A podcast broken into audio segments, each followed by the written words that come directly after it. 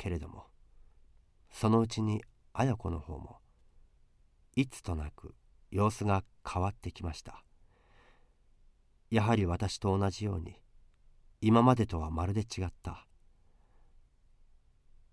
もっともっと懐かしい涙に潤んだ目で私を見るようになりました。そしてそれにつれてなんとなく私の体に触るのが恥ずかしいような悲しいような気持ちがするらしく見えてきました。二人はちっともいさかいをしなくなりました。その代わりなんとなく憂い顔をして時々そっとため息をするようになりました。それは二人きりでこの離れ島にいるのが何とも言いようのないくらい悩ましく。嬉しく寂しくなってきたからでした。そればかりでなくお互いに顔を見合っているうちに目の前がみるみる影のように暗くなってきます。そうして神様のお示しか悪魔のからかいかわからないままにドキンと胸が轟くと一緒にはっと我に返るようなことが一日のうち何度となくあるようになりました。二人は互いにこうした二人の心をはっきりと知り合っていながら神様の戒めを恐れて口に出し得ずにいるのでした。もしそんなことをしでかした後で救いの船が来たらどうしよ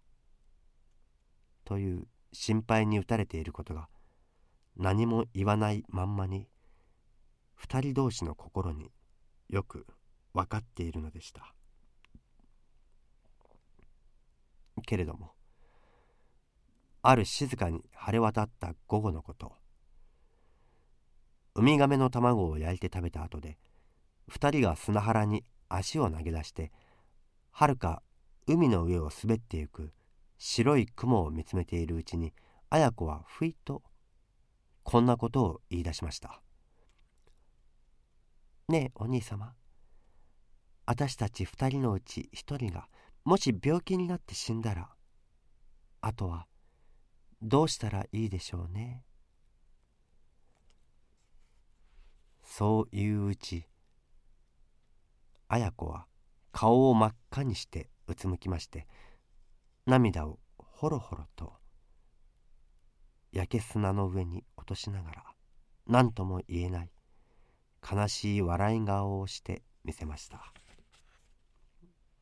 その時に私がどんな顔をしたか私は知りませぬただ死ぬほど息苦しくなって張り裂けるほど胸がとどろいて推しのように何の返事もしえないまま立ち上がりますとそろそろと綾子から離れていきました。そしてあの神様の足台の上に来て頭をかきむしりかきむしりひれ伏しました。あ天に増します神様よ。綾子は何も知りませぬ。ですからあんなことを私に言ったのです。どうぞあの娘を罰しないでください。そしていつまでもいつまでも清らかにお守りくださいませ。そして私も。ああけれども。けれども。ああ神様よ。私はどうしたらいいのでしょう。どうしたらこの悩みから救われるのでしょう。私が生きておりますのは綾子のためにこの上もない罪です。けれども私が死にましたならばなおさら深い悲しみと苦しみを綾子に与えることになります。ああどうしたらいいでしょう私は。おう神様よ。私の髪の毛は砂にまみれ私の腹は岩に押し付けられております。もし私の死にたいお願いが御心にかないましたならばただいますぐに私の命を燃ゆる稲妻にお渡しくださいませ。隠れたるに御霊う神様よ。どうぞどうぞ皆を崇めさせたまえ。見印を地上に表したまえ。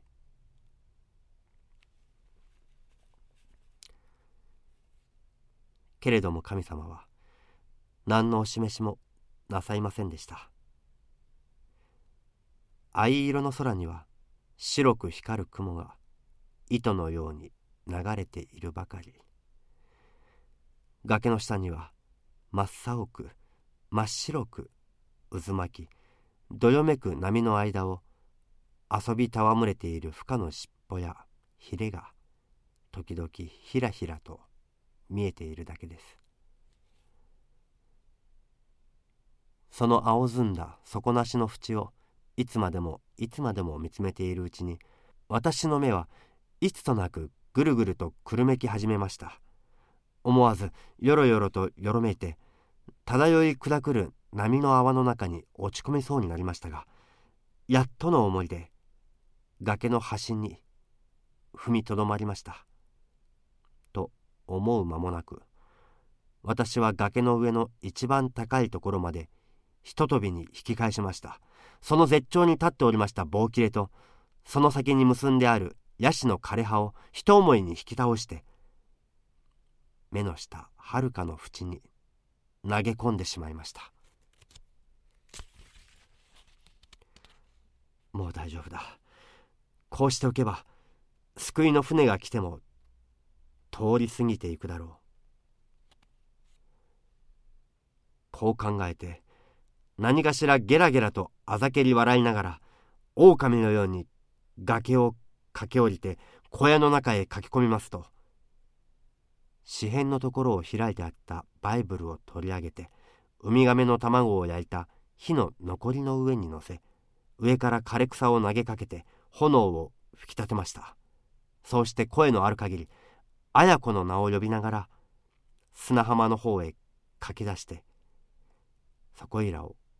見回しました。が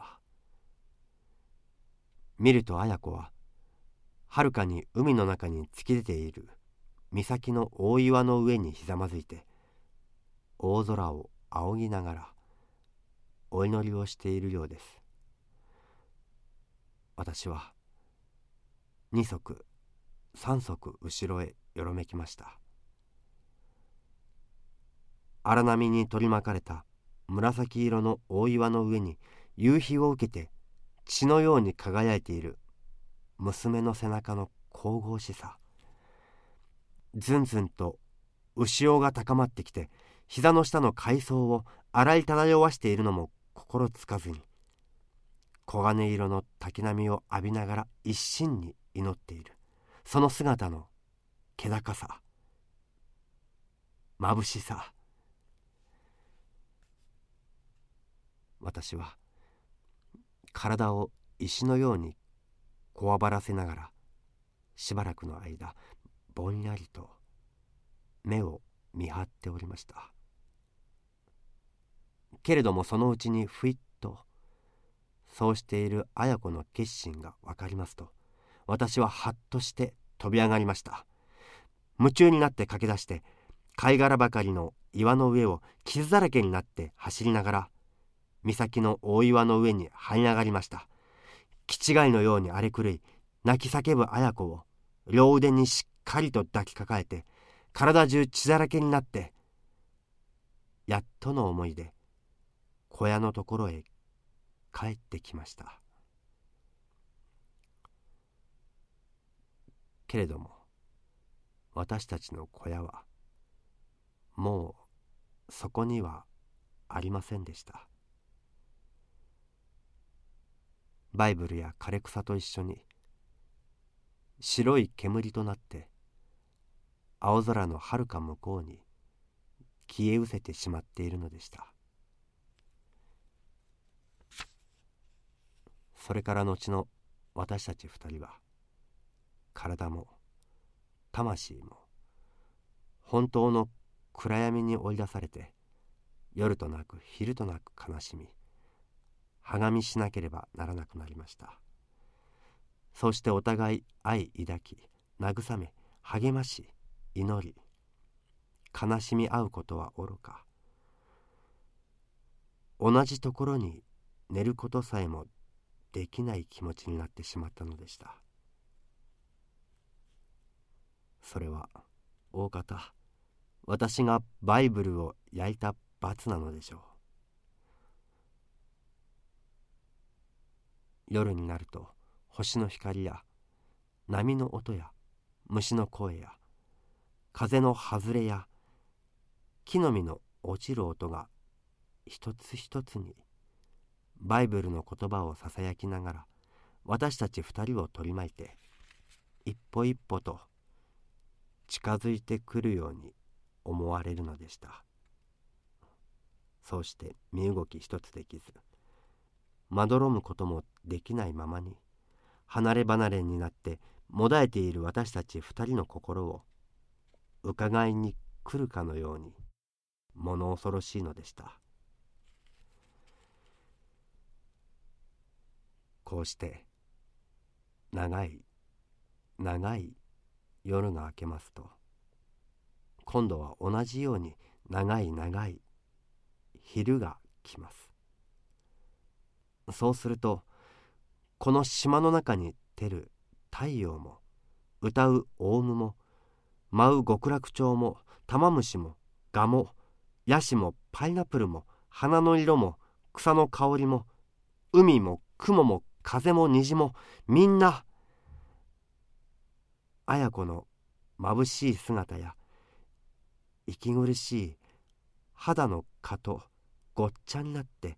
ぐるぐるぐるぐると渦巻き輝きながら四方八方から私を包み殺そうとして襲いかかってくるように思われるのです。その中から私と同じ苦しみにとらわれている綾子の悩ましい目が神様のような悲しみと悪魔のような微笑みとを別々に込めていつまでもいつまでも私をじっと見つめているのです。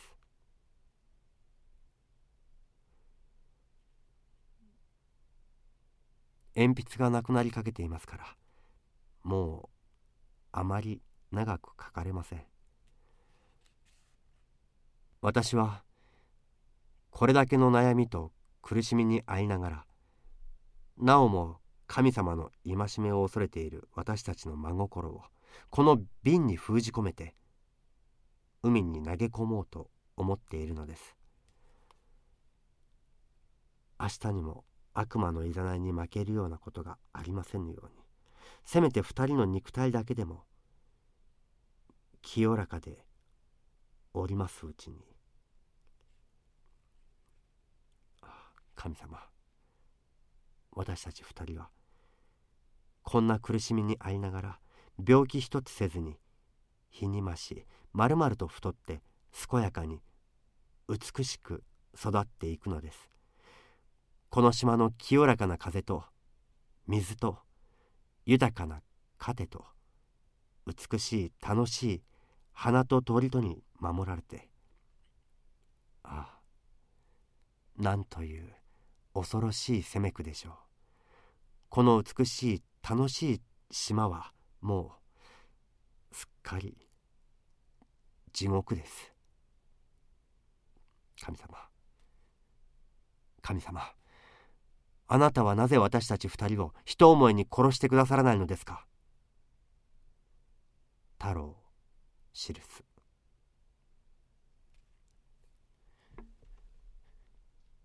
第三の瓶の内容。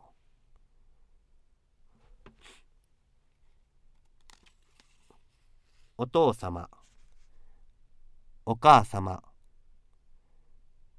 僕たち兄弟は仲良く達者にこの島に暮らしています。早く助けに来てください。市川太郎市川綾子。